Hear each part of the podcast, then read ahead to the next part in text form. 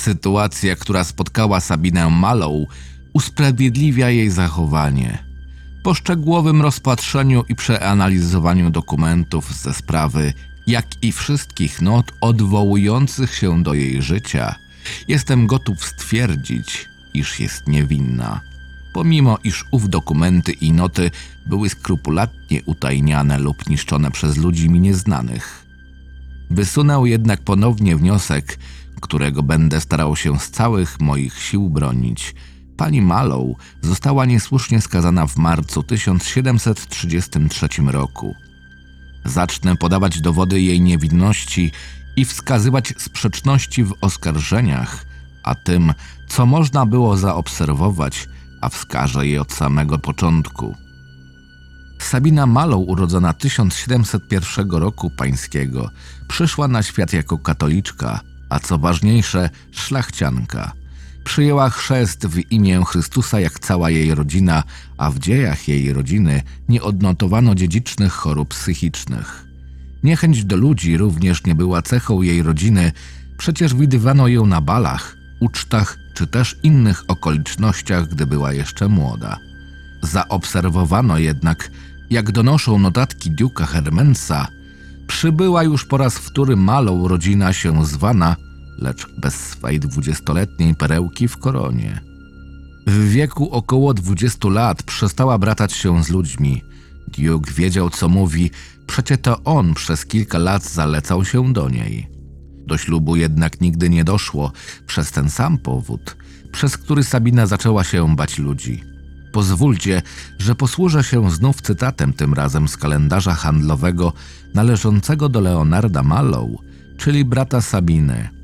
Ten smarkacz Hermensa powinien dostać za swoje, zabić mi go by przyszło bez trudu, gdyby nie to, że diukiem jest. Nigdy więcej nie dotknie jej, nie pozwolę. Wnioskuję po tym fragmencie, iż Duke dopuścił się gwałtu lub jego próby na Sabinie Mallow. Na skutek tego straciła zaufanie do ludzi, jak i doznała poważnego uszczerbku na zdrowiu psychicznym. Odszukałem również listy domniemanych przestępstw, których dopuściła się Sabina Mallow. Pozwólcie, że znów przytoczę cytat, tym razem notatki ze sprawy, o którą mi chodzi. Oskarżoną wini się za oddawanie czci i paktowanie z szatanem, spółkowanie z inkubami lub sukubami, kanibalizmem, sprowadzenie chorób, bezpłodności, śmierci i opętań u ludzi i zwierząt. Nie będę wymieniać dalej. Za domniemania o tych czynach została skazana na śmierć w najmniej humanitarny sposób. Spalono ją. Dowodem tych czynów miał być jej rękopis, najprawdopodobniej napisany pod wpływem silnych środków przeciwbólowych oraz jej choroby psychicznej, której doznała po gwałcie lub jego próbie. W tym oto dziele podobno Sabina przyznaje się do czynów, za które ją skazano. Składa się tak, że pomimo zniszczenia ów rękopisu zostały mi notatki jednego z czytelników. Dr Richard Freeman, który był lekarzem prowadzącym Sabin Mallow, pisze tak. Chora opowiada o monstrach, mówi, że pukają w jej okna, wgapiają się swoimi zielonymi ślepiami, jakby czekały na nią. Gdy mieszkała w swoim domu, wypełzały z jej studni trójka dziwnych bestii na wskroś przeraźliwych i palce, i te naturalne, długie palce, zakończone szponę, to nie był sen. One wyszły z mojej studni, chciały, żebym im się oddała, żeby ze mnie wyszły podobne im bestie. Nie mówiły, ale było widać to w tych ślepiach. Nie, to nie może.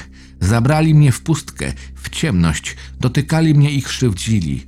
Krzyczałam, ale Leon nie słyszał. Krzyczałam, ale nie przyszli. Po tym, gdy oni wszyscy mi to zrobili, zostawili mnie. Zostawili w studni. Zdarłam palce, próbując z niej wyjść, ale, ale nie udało się. Z rana wyciągnął mnie Leonard. Patrzył na mnie jak na trupa. Brzuch mi rósł i rósł, ale nie mogłam być w ciąży z tym, z tym czymś. Leonard sprowadził lekarza, który podobno miał, miał mi pomóc. Wyciągnął to ze mnie. Krzyczało, wrzeszczało w niebo głosy. Ten miot szatana darł się i nie chciał przestać. Krzyczałam, by to zabić. Leon obiecał, że to zrobił, ale. ale kłamał. Jak wspomina sama Chora, była pod mocnym wpływem brata, który możliwie miał zapędy kaziroczcze. W kolejnych notatkach dr Richard Freeman mówi tak. Chora wymawia mantry w nieznanym jej podobno języku, nadal mówi o istotach z zielonymi ślepiami, podobno i tu wpatrują się w jej okna. Leczenie trwa już zbyt długo, a poprawy nadal nie widać. Jej brat często tu zagląda wraz z Duke'iem i małym chłopcem. Wiem, że nie powinienem na podstawie tak krótkiego i niewiele mówiącego fragmentu wysyłać tez, lecz po długich i trudnych poszukiwaniach znalazłem informację, iż Duke, jak i Leonard, mieli zielone oczy, jak monstra z jej historii. Jednak nie udało mi się przez pewien czas ustalić, kim było trzecie monstrum. Wiedziałem, że mam szukać zielonookiego mężczyzny w sile wieku, prawdopodobnie znajomy Leonarda lub Duke'a. Nie było to łatwe, z uwagi na to, że informacje z notesu doktora już się kończyły. Gdy już traciłem nadzieję, postanowiłem się jeszcze raz przyjrzeć osobistości, która skazała Sabinę Malą na śmierć w węczarniach. Tą osobą był Henry McGregor, lecz on jednak nie miał zielonych oczu i nie był już w sile wieku, lecz syn jego już tak. Pastor McGregor był trzecim oprawcą Sabiny Malą. Wszystkim trzem zależało na uspokojenie swoich chuci, jak i wszyscy trzej, gdyby ktoś się o tym dowiedział, straciliby swoją pozycję, jak i w oczach ludzi. Duke, jako książę, spowodowałby zamieszanie na tle monarchii, co mogłoby zdetronizować jego rodzinę. Pastor byłby stracony, ale Onard skazany na banicję, a co najgorsze, straciłby syna. Syna swojego i swojej siostry. Sabina Malą pod wpływem choroby i leków opisywała swych oprawców jak potwory, bo tym dla niej byli. Była niewinną kobietą, która wycierpiała za dużo.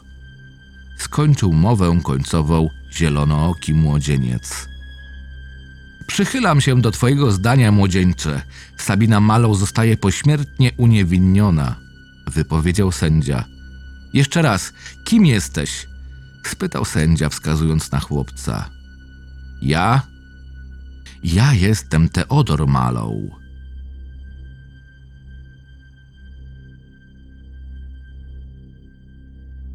Czytał Krystian Kieś. Zapraszam do subskrypcji mojego kanału.